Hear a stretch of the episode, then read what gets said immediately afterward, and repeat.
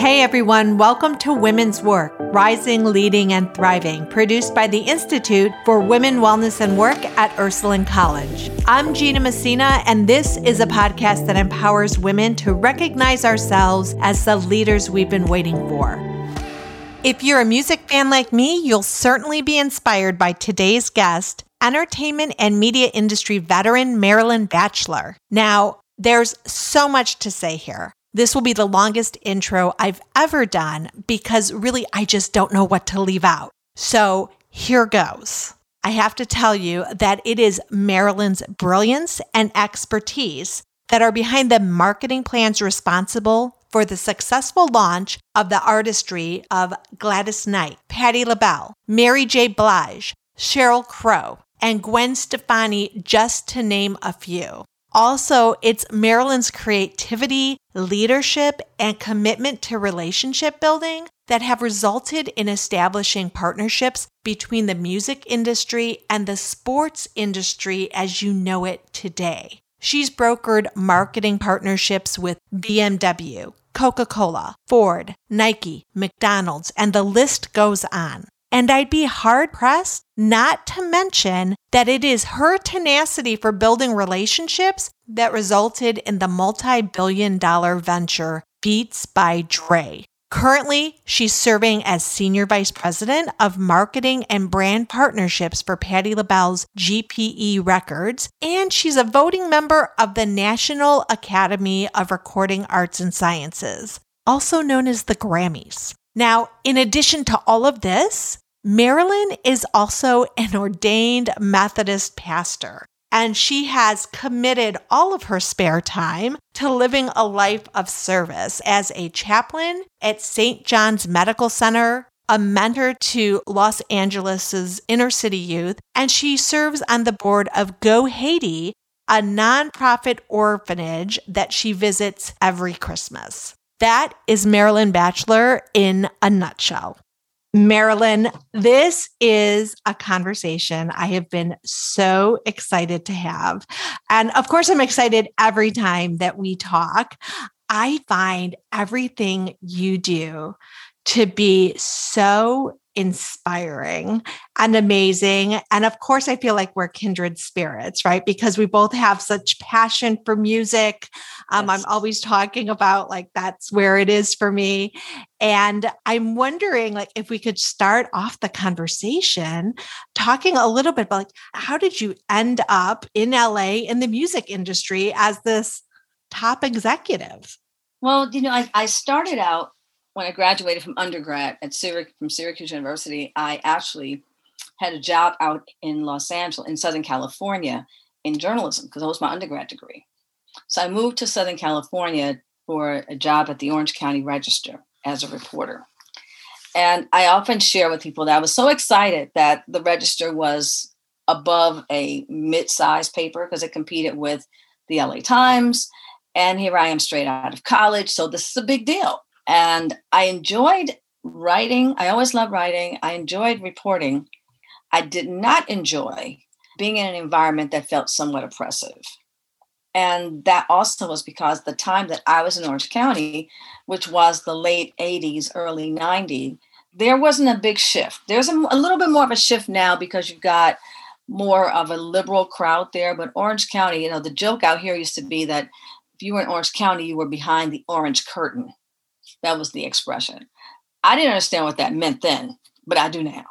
It was really challenging. I think if I had not gone to the Orange County Register straight from school, I probably would. I, don't know if I'd still be in journalism, but I think I would have lasted in a more traditional space a little bit longer. The Register burned me out in a short window.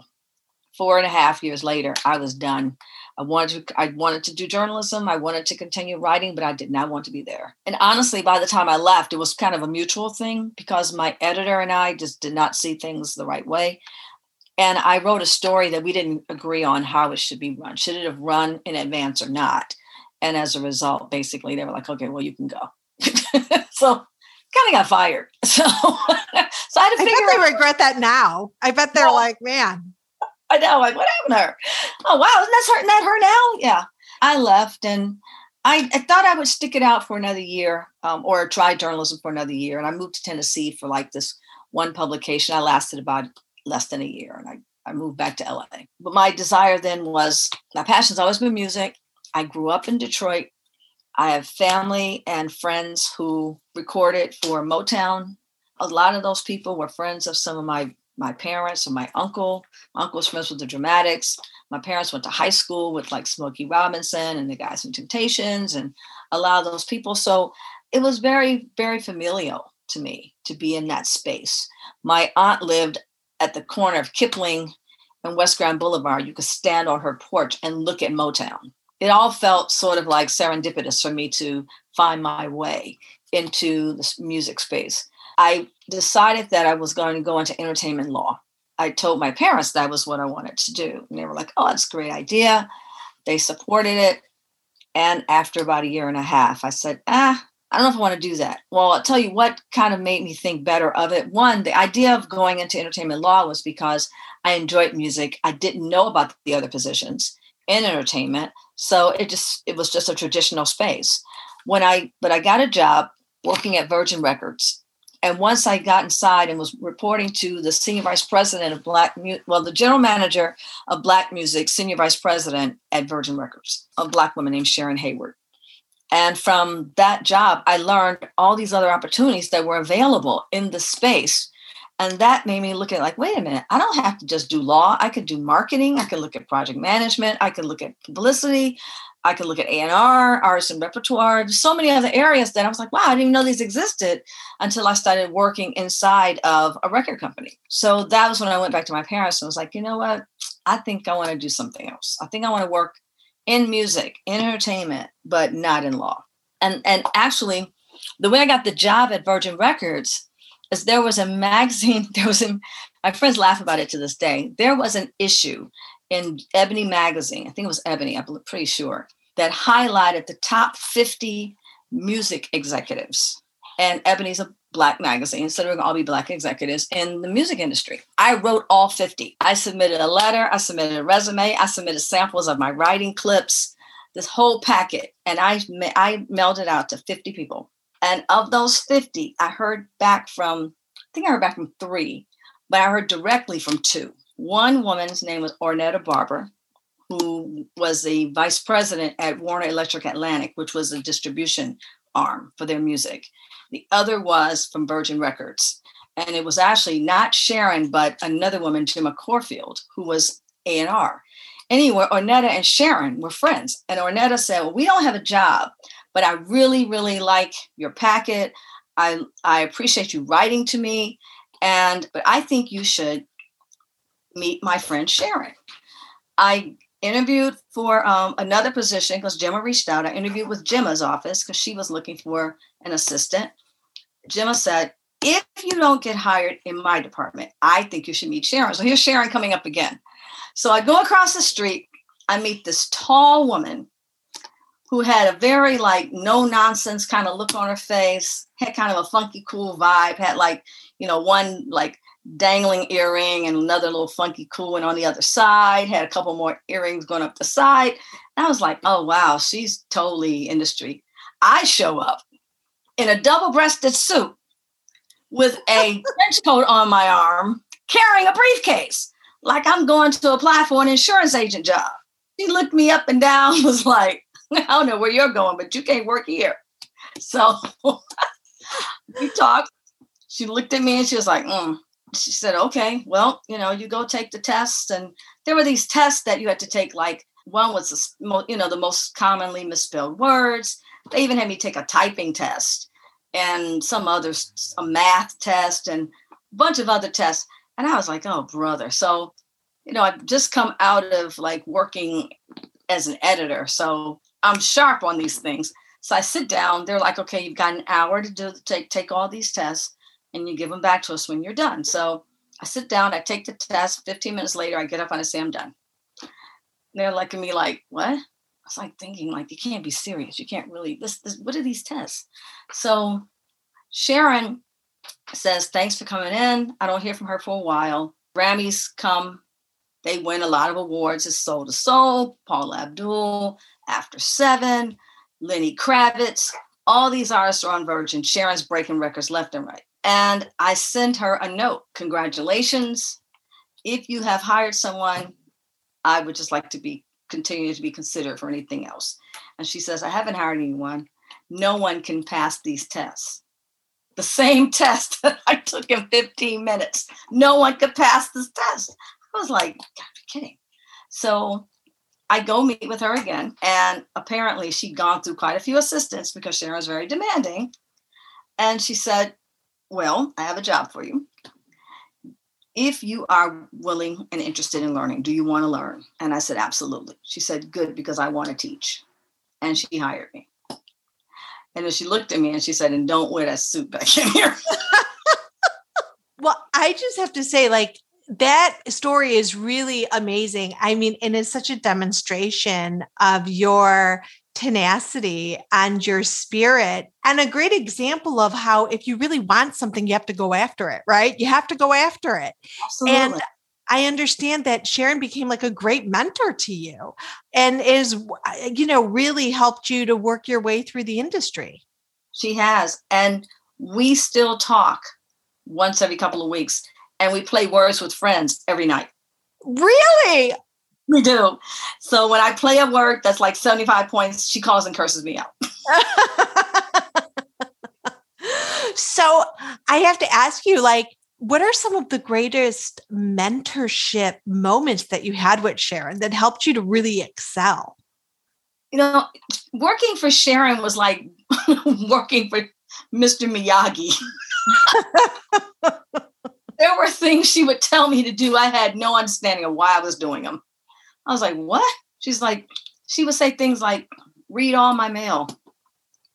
Okay.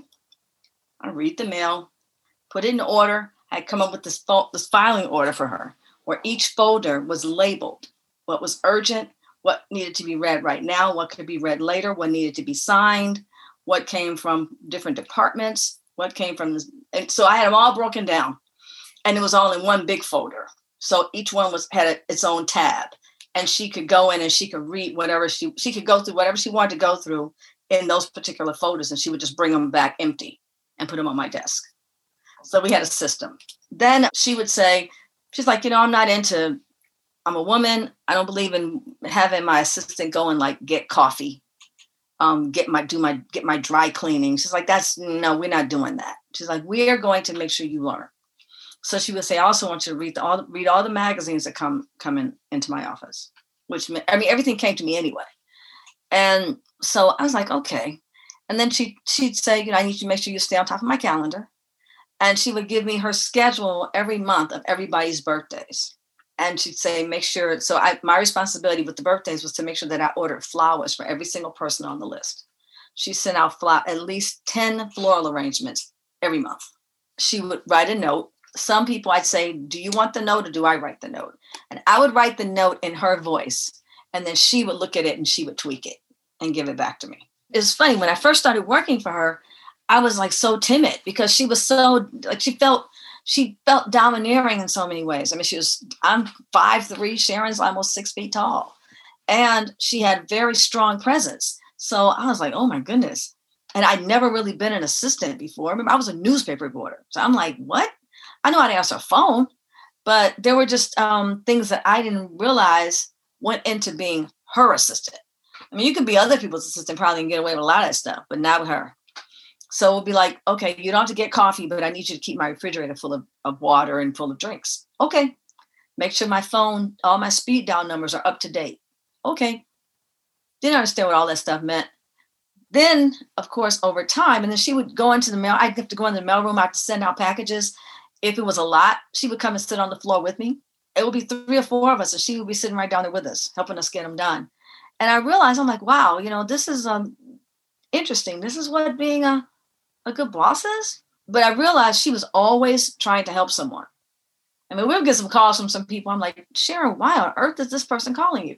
Because she'd given them her number and then if it was after a certain hour of the day, she'd answer the phone, which was how I figured how to get in touch with her myself when I first started connecting. Is that, oh, she answers the phone after five. Good to know. So it was like all these things that she would do And little by little, I realized a large part of that was reading her mail kept me abreast of what was going on in the department. So someone called and said they had mailed something, they called about something, she needed had a question about something. I could say, "Oh yeah, they reached out to you a week ago and this is what it was."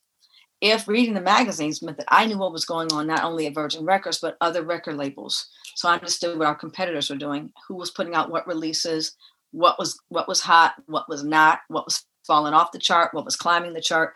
So I was learning that. Um, learn, doing things like putting her calls on speed dial also made the office more efficient because then she didn't have to have me get anybody on the phone. She could just push the button. She could deal with it herself, and a lot. And she preferred that. Sometimes she would say, "Get me so and so," if she was she was making calls at the same time. So all those things were like I'm learning without realizing how much I'm learning. So it was just really pretty pretty amazing working for her. So when I left Virgin Records as an executive assistant, because of everything I learned from Sharon, my next job was at MCA Records as director of marketing. Wow. That's a huge leap. Huge leap. Huge. I coordinator, I skipped manager, I skipped all straight to director and was on from there. So, did you feel like you had a big learning curve jumping into this position as a director of marketing? I did. I also think that the, a large part of that was because I was working under someone who had no problem getting her hands dirty. So even though I had an assistant, I would see other assistants in the mailroom sometimes and they'd look at me and they go, What are you doing in here? They're like, My boss doesn't even know where the mailroom is. Like, well, my assistant is doing my expenses. So while she's doing the expenses or he's doing my expenses, I'm going to send out this package. So they were like, Wow.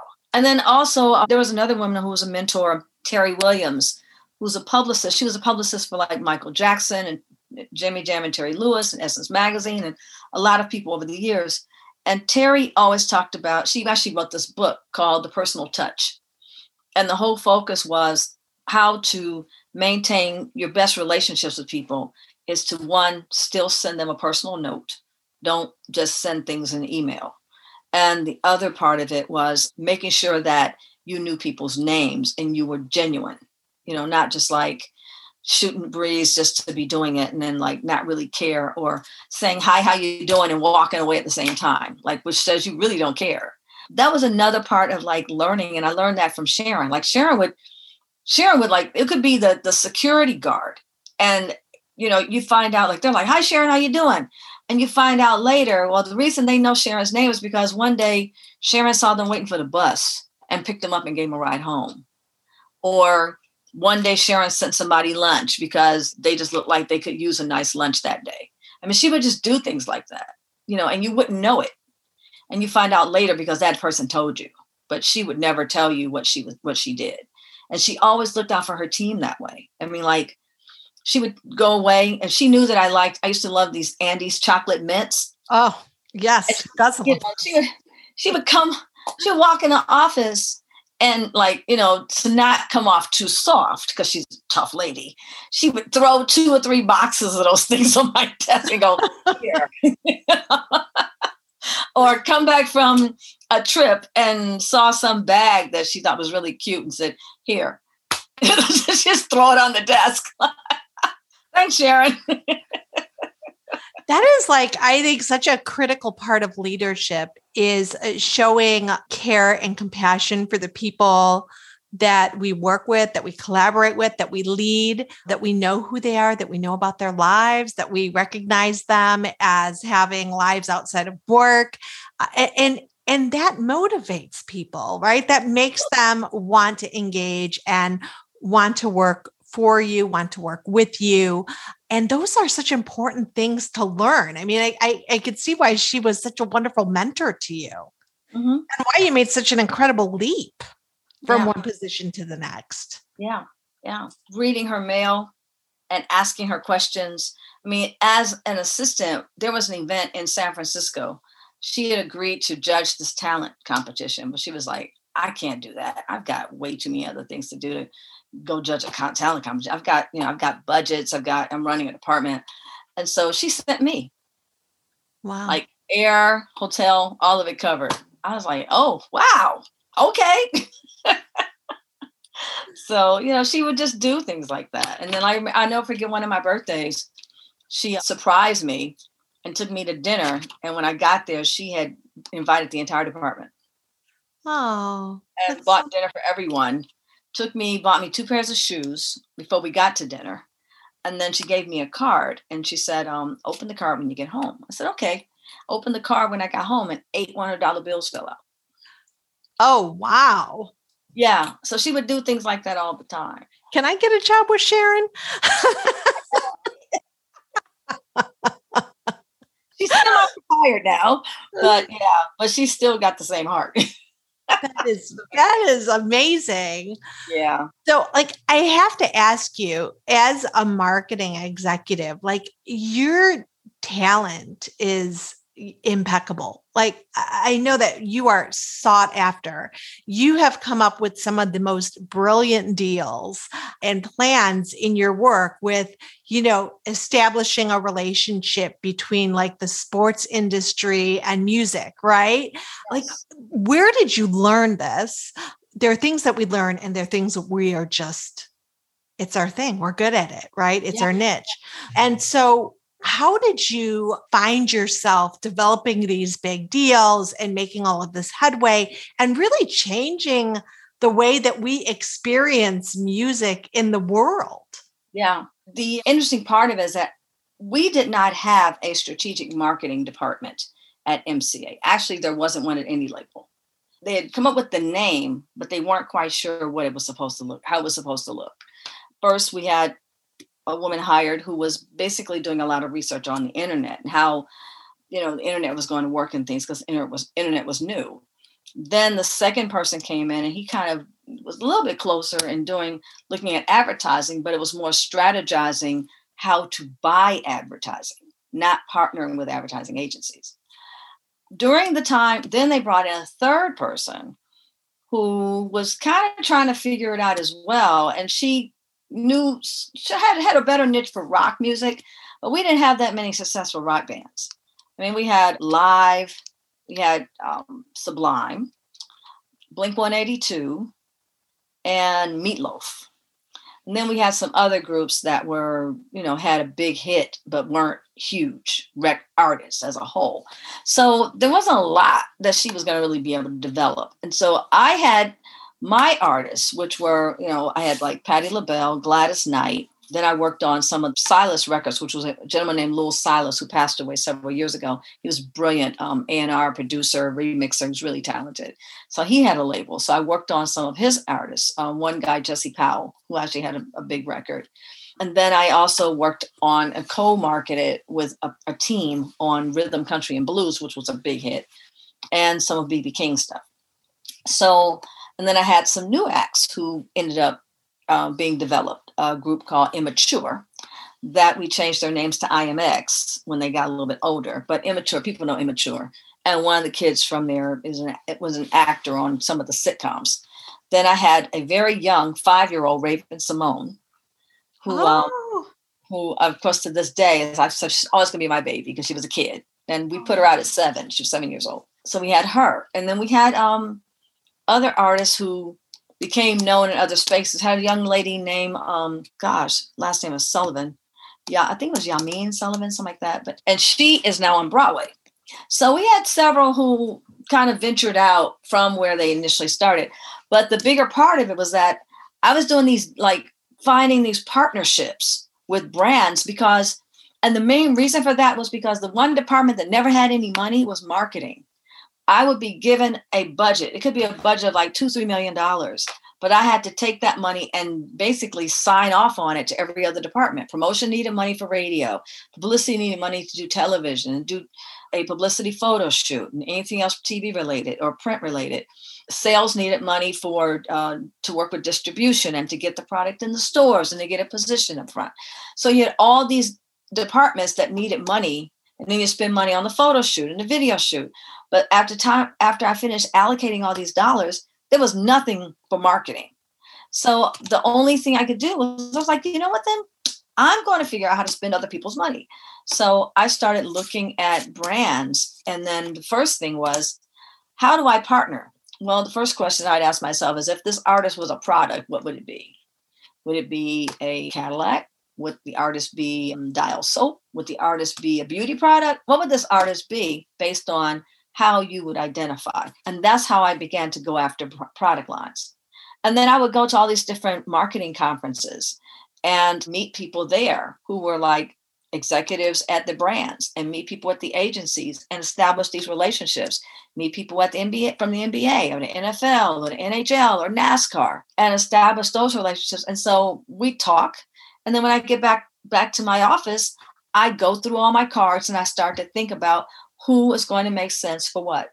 And that's where the relationships would begin. And then, then I think the thing that carried it out was that I always made good on what I said I was going to do.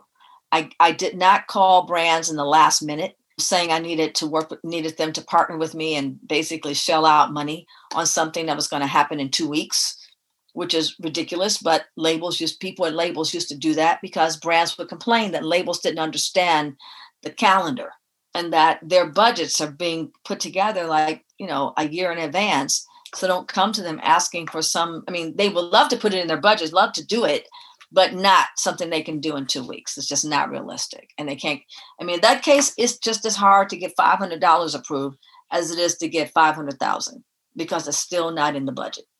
So I understood that. I also took marketing classes, um, like marketing plan development classes, because I was like, I, my plans need to look like a marketing plan, not like something that was just thrown together from a record label perspective. So I, so I did that while I was at Virgin Records, actually. I took a marketing plan development class. And then I also started looking at other people's plans. I became friends with a woman at MCA Nashville who wrote fantastic plans. And I asked her, I said, you know, is it okay if you send me a couple of yours? I'd love to look at how you're doing your plans and look at how I can, um, you know, learn from them because it was still relatively new for me. And so she did that and then um and that you know so and i just continued to like take classes and look at things online and look at how brands were doing things and talking to folks and establishing these relationships and little by little like immature was had a mcdonald's endorsement and patti labelle was already had done a, a mcdonald's so then we were marketing her cookbooks and we were doing campaigns with she had a TV show on TV show at the time so we're doing cross promotions with them tying in with clothing lines and cars and just sort of you name it. I was doing partnerships with them. And then it became a point if an artist was over budget marketing wise, but they wanted to shoot a certain video and the video was going to go over by, let's say, $25,000. They would come to me and say, Hey, Marilyn, we really want to shoot this video. We, we only, we're short 25,000. Can you help us? And I would ask, what products can we put in the video? and if it was a cell phone, if it was a car, if it was could it, it I with Shaggy, I think I did Mike's Hard Lemonade. I mean, it could be anything. And I'd say, okay, well, let me go back to them. We have to give them so many seconds on screen. The artist has to hold the product or be driving the car or hold the phone and it needs to be able to give us a zoom in, give us a money shot where people can see exactly what that product is, and I'll get your money. And that's, I mean, everything from watches to you name it and I would go back to the brands and they sign off, we sign off, and we shoot it. They were happy with it, and here's your check for 20, 25, 100. We've even had brands uh, spend enough to sponsor the entire video. Mary J. Blige, we did one where we used the same director that shot the video to shoot the Reebok commercial, so that it was look it looked like an extension of the video in the commercial. And then, of course, she was wearing it. They cropped these pants that were not for sale, people started calling, asking how they could buy the exact outfit that Mary was wearing. And then for General Motors, for instance, I had Mary, um, General Motors sponsored the dropping of the ball on New Year's Eve. Mary did that. I got General Motors to pay for it. And six months later, Mary had a General Motors car deal. So that's, you know, just a skimming the surface of how a lot of this stuff was was done so much of what you said here, I, I, feel like I need to go back and and kind of comment on and and acknowledge is that first of all, relationship building is critical and has to be genuine. And I think one of the things a lot of us struggle with is with networking and connecting with people that we don't want to feel like our relationships are transactional.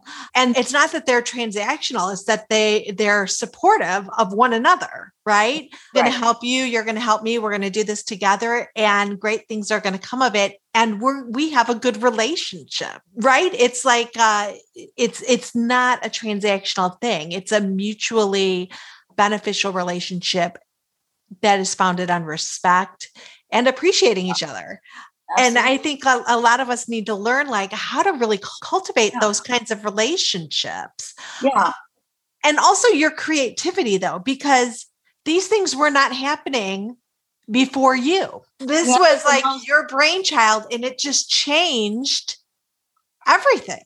Yeah. Uh, advertising as we know it, again like the sports industry and the ways that we see music engaged in ads the ways we see products in in music and like you're saying about Mary J. Blige and people wanting her outfit, like, like you crafted this, you, yeah. you know, which is so unbelievable. I yeah. shouldn't say unbelievable. It's just outstanding and a demonstration of what we can do with our creativity when we're bold mm-hmm. when we're courageous and when we believe in ourselves. Right. Well, absolutely. I mean, there were people doing like, like I said, Patti LaBelle had a deal with McDonald's for Big Mac, I think it was. And that was before I got to the company. So there were like a lot of people doing like these individual one offs. You know, there was always somebody singing a jingle. I mean, I think Phoebe Snow was infamous for the coffee commercials. People recognize, and Patti Austin, same thing.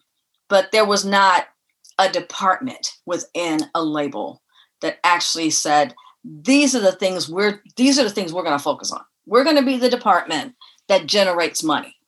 While everybody else is spending money to break the artist this will be the one department that doesn't spend money. And that was always the thing. I always would tell people that's like my department spends no money. My department brings in money. That's all we do. We, we don't spend a dime. And our cfo who we jokingly used to call CF No because he was that's what he said. he loved me because he would say, you know, you're the reason why we made our fourth quarter, or you're the reason why we made our third quarter because of those checks that were coming in. And I would always make sure that every department was was sort of um, reflected in it, like what we were doing on the label side. I would make sure that there was something that also tied into what we called our special markets department. So if the artist had an endorsement deal, then we had a commercial. With the commercial, we had, I had them license the music, which meant that that was also another element of revenue. And then um, when we were having doing physical product, then I would have them buy so many CDs or pay to put an insert. Like I paid, uh, Reebok paid for, I think it was a million inserts in a Mary J. Blige CD you know, or also had Seagram's Gin actually sponsored Mary's tour one year and had every other label calling me trying to get their artist on as the opening act. and then there's so there was constantly, you know, something. I one artist, we couldn't get a lot of money uh, for her because she was brand new, but she had a song called Blue Jeans. So Tommy Hilfiger designed all these jeans for her. And so she went out on the road, she performed in you know, custom design, Hilfiger denim from coast to coast. And then we had a contest at the radio stations where people could win a pair. And with that, you know, so so even though we weren't, she wasn't getting money for it, and being able to give away a pair of jeans at each radio station that participated, she got airplay that we didn't have to pay extra for, you know, in terms of like paying for extra promotions because the stations wanted it. So there's always a way to figure out how to maximize that and either bring in revenue or save ourselves money on the other end. I'm learning from you as we're we're having this conversation and I'm thinking, okay, I need to like, you know, consult with Marilyn on some ideas here. But I think like some of the things that I, I need to highlight here that are so critical is that oftentimes we find ourselves in our position and we do the job. Mm-hmm you allocate the budget. The budget's gone. Sorry it is the way it is. You're a visionary. You said like we're not just going to follow the rules. We're not just going to manage things and that's it. How do we grow? How do we evolve? How do we say like we don't spend money we make money? Um that takes real vision um, and creativity. And again, like like just boldness, just boldness. So how did you find like the the the the strength the courage the the faith in yourself to say i know i can do this and i'm going to do it and that's it? I think there were well for one i had a lot of support growing up but my number one supporter was my grandmother my mother's mother mama bert. Mama bert was blind and taught me how to read and write tell time how to count money how to mm. travel on the bus how to pay bills how to write out money orders all this stuff. And she would always say, when I'd say, Well, do you think I can do this? She's like, Of course you can. So it always became like a why not? You know, what makes you think you can do it? What makes you think I can't? And so I never took no for an answer. And then because I had decided that I wasn't going to work full time in journalism, at least not at that point. I mean, I, I knew, I figured writing would become a part of my life somewhere along the way. So I knew that my skill set in writing would be important. Uh, but I didn't think I would go back into working at a media company. So in my head, it was like, this has to work because I don't know what else I'm going to do. So it, it kind of became like live or die mentality. Like you're going to do this because if you don't do it, you're going to have to go back to school and find something else to do. I hadn't even thought about what others what other jobs were out there. All I knew was that this was something I loved to do. It was a lot of pressure, and our marketing meetings was very stressful because if you went in there and your project wasn't doing well, then it's almost like, you know, you might as well go sit in the corner with a dunce cap on. Wow. Yeah. Our, budget meetings were stressful because if somebody else overspent and there was a negative on your artist line, even though you didn't do it, you still had to explain it. So it was that stuff was stressful. So, and I was always stressed out right before my artist records came out because I was like, oh Lord, please let this thing do well. And you just weren't sure. So I spent all my time working the building. You know, I would be working promotion, how we doing the radio, working sales, how are we looking on orders, working international. Do you think of any territory that wants my artist? Working publicity. Can we get him or her on this show? and that was like all day process and in between that i'd be calling brands calling agencies calling my friends at other labels trying to find out what they are doing to see if if there's something i might be missing and then of course talking to the managers all day long because when they realized that i would work all day and all night i had managers who would call the office at 11 o'clock at night because they knew i was there wow so so that was um you know, so it was a lot and then um, I remember for a while I traveled so much trying to just like go to agencies and meet with brands. And a lot of it was like FaceTime. You know, we didn't have Zoom. Um, so it was really like if you want to make it happen, you're going to need to see this person. And that was it meant jumping on a plane. And that was, I mean, I remember one time I had been traveling so long that I woke up and didn't know what city I was in and I was like, "Oh no, I'm lo- I'm losing my mind. It's time to go home." yeah. I love that when you're talking about, you know, the internet was new, but and I'm like, man, I remember those days. Like we're showing our age because uh the students I work with today, they're like, what? No, right, like, right. What? You know, it's like what's the library card catalog? I mean, think about it. When President Obama was elected, he had a BlackBerry. They're like, that's right. what is a BlackBerry? And flip phones are back. So, you know, hey, I don't think Blackberries are coming back. Though. I don't think so. I don't think so. I think oh my gosh.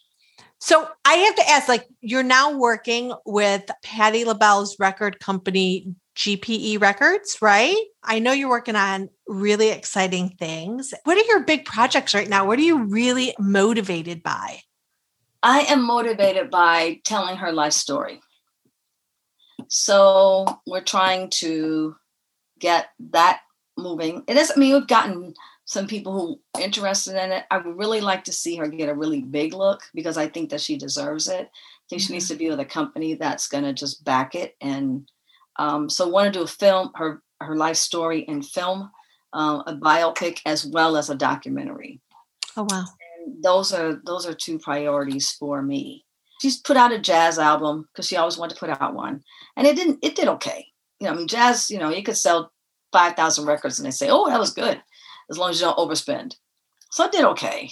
Then she had another artist on her label who was who was also produced on her projects, Jamar Jones, and I think his project is going to come back full circle because it's called a Fatherless Child, and it talks about how he and the piano became friends when his father died when he was five from i think his father had some kind he was he was sick he had some kind of he may have cancer i forgot what he had but um he grew up in like the whole two parent household you know siblings white picket fence kind of thing and then his father died and just shook up the whole household and his mother bought him piano and didn't know how to talk to her kids and hoped the piano might help and as jamar explains it the piano became his friend so this project is pretty amazing because I've looked at, you know, projects that mentor boys or what's it like for young girls or young boys to grow without their fathers. And the music really is, it's very like, I'd say it's cathartic in some ways, in addition to being a very meditational piece.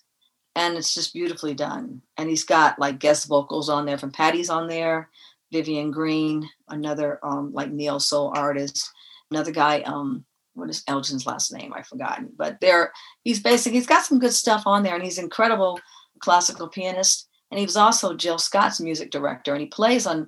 He was on the soundtrack for La La Land that was nominated oh, for an Oscar. Yeah. So he's extremely talented. So I think his project's going to come full circle. I think as things begin to evolve and you know you look at things like even with the George Floyd campaign and all that, like these all these men who now have their children are going to grow up without their fathers, that I think this project will will fall into place at some point. That's really amazing. So uh, I know you just worked on, well, fairly recently, an amazing project where you created an exhibit uh, connecting music and the civil rights movement and that was displayed at an annual national conference, the conference you and I attend for AARSBL. And I know there's some talk about it traveling, um, which I'm excited about. And um, another just nod to your incredible creativity and how you developed this and made these connections which of course is connected and i need to acknowledge is connected to your doctoral work because in addition to all of the amazing things that you're doing you're you're finishing up your phd right now and and you're a methodist pastor. Out really working in the community and serving the people. I know you work with the youth in LA that you're you're on the board for Go Haiti and you you go to Haiti every Christmas to visit this orphanage and you're a chaplain that um, you know at a local hospital in LA meeting with people. So like I look at you and I'm just wowed by all that you do your genuineness your your passion for what you do and the way that you bring it all together to be marilyn to be who you are. Like this is who you are. You have all these the uh, things you do that create your your identity. So you know you're doing all of this amazing stuff and that really wasn't a question. I just wanted to acknowledge all of that but I'd love if you if you want to talk a little bit about your exhibit and and the inspiration you have found in Pauli Murray, who I know you're you're you've been researching and writing about and the inspiration she's brought you. Yeah, well the exhibit was through American Academy of Religion and Society of Biblical Literature.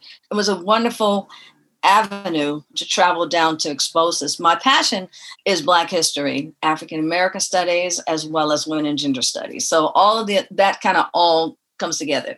And of course, we know, you know, on the top of it is this music, the arts. I love music. I love film. I love plays. Um, I just love art. I was looking at growing up as a kid in the late 60s, there was the riots, the riots in Detroit, riots in um, Philadelphia, DC a large part of that, some was just prior to the assassination of uh, Martin Luther King, and some came right after. It was like just the impetus for going even further because there was a lot of a lot of things happening. There was um, the thing, same thing we're talking about now with police involved shootings uh, was happening then. people were just being abused just because. In Detroit, they called these cars the Black Marias. There was big cars, sedans that these police officers would drive four in a car and just happen to see like black youth on the street and just get out of the car and start roughing them up. And then you had the issue of like, of course, you had the southern migration where a lot of people moved from the south up north because the automobile industry was was starting to boom. Um, Henry Ford was offering five dollars an hour. In fact, I don't even know it was five dollars an hour. It might have been five dollars a day. Come to think of it, but whatever he was offering, it was more than what they were getting down south.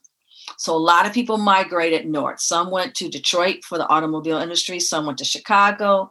Some went to Ohio. And each one was there because of whatever was happening at the time. You know, some were working on the railroad. Anyway, all these people move up here, but now there's no housing because there's redlining, where um, blacks can only live on a certain part in a certain part of town. You couldn't buy if you wanted to buy in a certain neighborhood. They wouldn't sell to you. People were buying houses by having like a white friend show up as if they were them. It was just all just totally not right. And the issues were resulted in protests. People had had enough. People had had enough of being mistreated, had enough of not being able to get paid, get paid fair wages, not being able to find a place to live, or more people living in one one house or one apartment or even one room than they should. I think my mom was telling me that when when they moved to Detroit from Florida. My mother was my mother was born in Florida, but she never lived there. But my grandmother and my grandfather moved to Florida, and I think they rented a room. And then, as my uncle and my mother were born, I think it was my my grandfather, my grandmother, my uncle, my mother in this room on what's called Detroit's North End side. And that area, of course, now you know the price of everything has just skyrocketed. You know, you've got gentrification is just taking over and everything, all the prices have gone up. But that area, those were neighbor, neighbor, neighborhoods that no one wanted to live in them. All these cities, even in the black neighborhoods, which is kind of where I also pick up some of my internal philosophy, even in neighborhoods that were considered undesirable, black folks had their own drugstores, somehow managed to, even in the midst of all the oppression, have their own black doctors. There was a black hospital, several black hospitals in that neighborhood nightclubs, stores, everything. So they didn't have to leave. They didn't have to go to the side of town that didn't want them. But then in all these cities, a freeway went through them. A freeway went through Detroit, where the Chrysler Freeway is, was once Black Bottom. A freeway went through Chicago. One went through Philadelphia. One went through uh, Newark, New Jersey. One went through Watts. So people were frustrated. It's like now you now not only are we displaced, but you have now run basically steamrolled our neighborhood. Where are we going?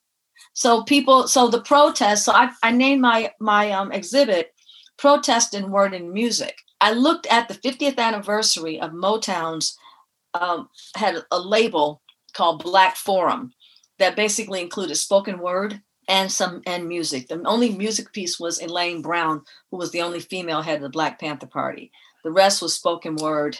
So I and had Martin Luther King speeches on it. So they put that out 50 years ago. Alongside that was the 55th anniversary of one of the first Black publishing houses, Broadside Press, which was founded by Dudley Randall, also out of Detroit. So I took the two and I called it Protest and Word and Music, and I put up Motown's Black Forum and then I rolled it into Broadside Press and looked at the various um, poets and writers that came out of Broadside Press, which included like a young Nikki Giovanni, a young Sonia Sanchez. Gwendolyn Brooks gave him permission to put out a couple of her pieces. It was Don L. Lee, who later became Haki Madhubuti, LeRoi Jones, who later became Amiri Baraka. So all these uh, projects came out. So I did it and I put it up. I was supposed to present it but because of pan, the pan, uh, because of COVID, got an idea to make it a 3D project and put it up on screen so you can look at it on your computer, and it would basically look as if the wall, as if you were in a museum, and the walls move. So basically, took you on a tour. And that was the first one. And of course, now I've got an interest in that going out on the road. And I'm preparing for another project now that's actually going to be done in both 3D and augmented reality. That's amazing. Amazing. And I know that you're like your exhibit has touched so many people. As disappointing as it is to not have had the opportunity to see you present this in person, with it being virtual, I mean, it has reached so many people and has made such an impact and has told such an important story, which I think is just really beautiful in so many ways. And again, your creativity and the way that you just put it to work and continually, I don't want like say take initiative, but take initiative, I guess, right? Like you're just like, I'm just going to do this. I'm going to do this. Why not? Not yeah. why not? I love that. Why not? Not why, why not? Why can't you? Mm-hmm. Uh, exactly. yeah. I mean, my grandmother could could do and teach me what she did, and she was blind. I felt I had no excuse. Yeah, yeah, that's. I mean, that's amazing. So I need to ask you this and and this will be my last question this has been such a great conversation and i feel like we're going to have to have another conversation because people are going to be like oh my gosh we need to hear more from marilyn and all of your your amazing practices but okay i've got to ask who is your favorite artist you've worked with i just i have to know oh my goodness are you not allowed to say this like i don't know i mean i have to say i have favorite artists for so many different things i have Patti LaBelle is one of my favorites because she's one of my favorite people. There's an artist a lot of people don't know, but then a lot of people do because he has a cult following named Rahsaan Patterson. I love him. I, we always said if Stevie Wonder and Chaka Khan had a child, it will be Rahsaan. so there's his vocals, his writing skills are incredible. Gladys Knight can sing the phone book for me. I mean, she's just her voice is just that contralto, silky smooth. Ugh, all day long. There'll never be another Luther. Love me some Luther Vandross. There'll be another Whitney Houston. So there are those people, you know, that I love. But I also, I mean, I love Patti Austin. Every, every, I love so many different artists for so many different reasons. And it's that. And then I have my favorites on the, you know, on the gospel space. I mean, I love Kurt Carr. I think he's incredibly talented. And then there's like, you know, some of the old school ones that my grandmother loved Shirley Caesar. So whenever I play Shirley Caesar, I always think of my grandmother. There's so many for so many reasons. I don't think I have one. In fact, I know I don't. There's not one. I love Yolanda Adams. I think her range is incredible. You know, and then there's some of the new ones. I actually I like Koryn Hawthorne, who's um, relatively new in comparison to some of the others that we're talking about. Sure, sure. But who is your favorite to work with? Ah, uh, let's see. I guess it would be across. Wow, now that's hard. I think it would be a cross between Patti and Rahsaan. Although I have to say another one that I actually adore is Regina Belle. She's been really, she's a sweetheart too. I mean, you know, I guess that the challenges that I've had, I've had really, really good artists. I've been really blessed to have that. You know, people who love what they did and they were professional, you know, and they got it done. That's what makes it pleasurable. You know, it's the ones who don't show up, the ones who I've got to get out of bed. You know, I got to hire somebody to get them out of bed. that not so much fun. yeah, I can imagine that you have some very unique challenges doing the work that you do that a lot of us just cannot even oh, not even imagine no. what it's like, right? We cannot even imagine what it's like. No, so yeah your next move like i mean you've had a full career and you're still at it right you're still at it you're still doing all of this amazing stuff so yeah. you're going to finish your phd you're mm-hmm. going to continue being a chaplain and serving your community you're going to make a documentary and a film about patti labelle and what's your next move my next move is i want to continue to create art exhibits that are um, that live in virtual spaces yeah historically. I want to create more historical art art pieces that live in, in virtual spaces. So it's whether it's like going to Detroit and looking at like some some spaces that are no longer there that had great meaning. I want to do some things looking at like sacred, black sacred spaces that and black sacred spaces are not just meaning church but places where people congregated. And I'd like to do that in augmented reality format. So, you know, I'm in Cleveland, and of course, we all love the Rock and Roll Hall of Fame. So yeah, shout outs to my girl Waka. I love it. I love it. So any chance we're going to get you to come to Cleveland to the Rock Hall to do an exhibit or to share an exhibit through their site? Waka and I've talked about it. We've talked yeah. about it. We'll see what happens. We'll see what happens. I'll be watching yeah. for it. Marilyn, you are fabulous. Like you are just fabulous and and such again, like just such an inspiration.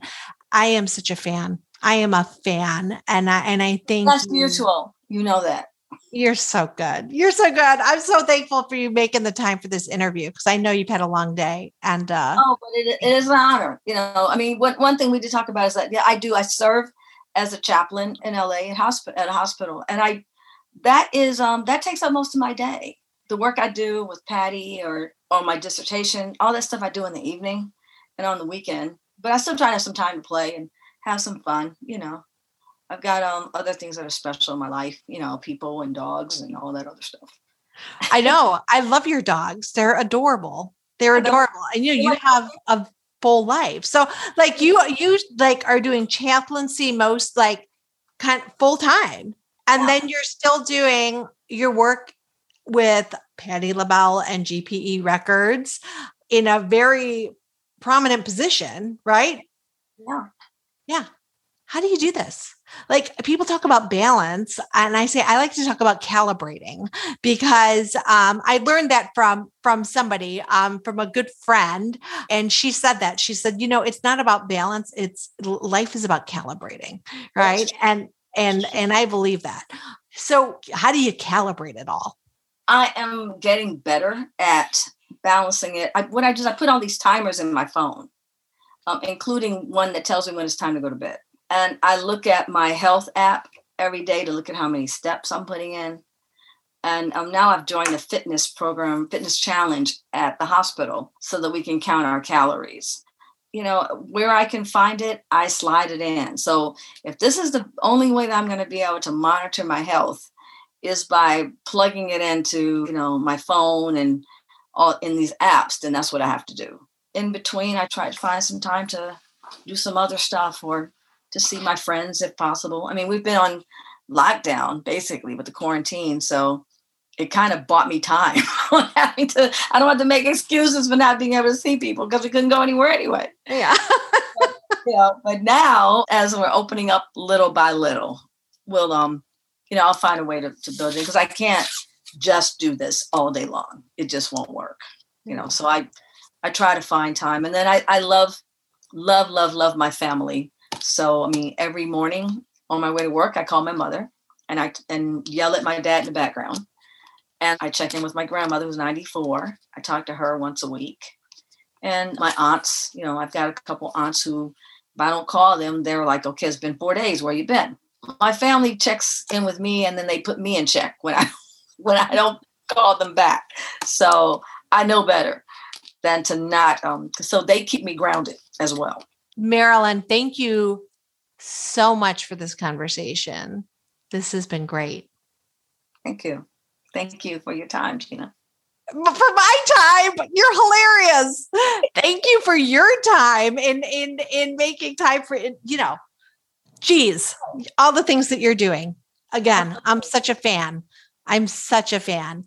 And I cannot wait till you come to the rock hall. That's all I'm saying. I can't wait. I'm looking forward to it. Then we can go hang out together. I love it. Thank you.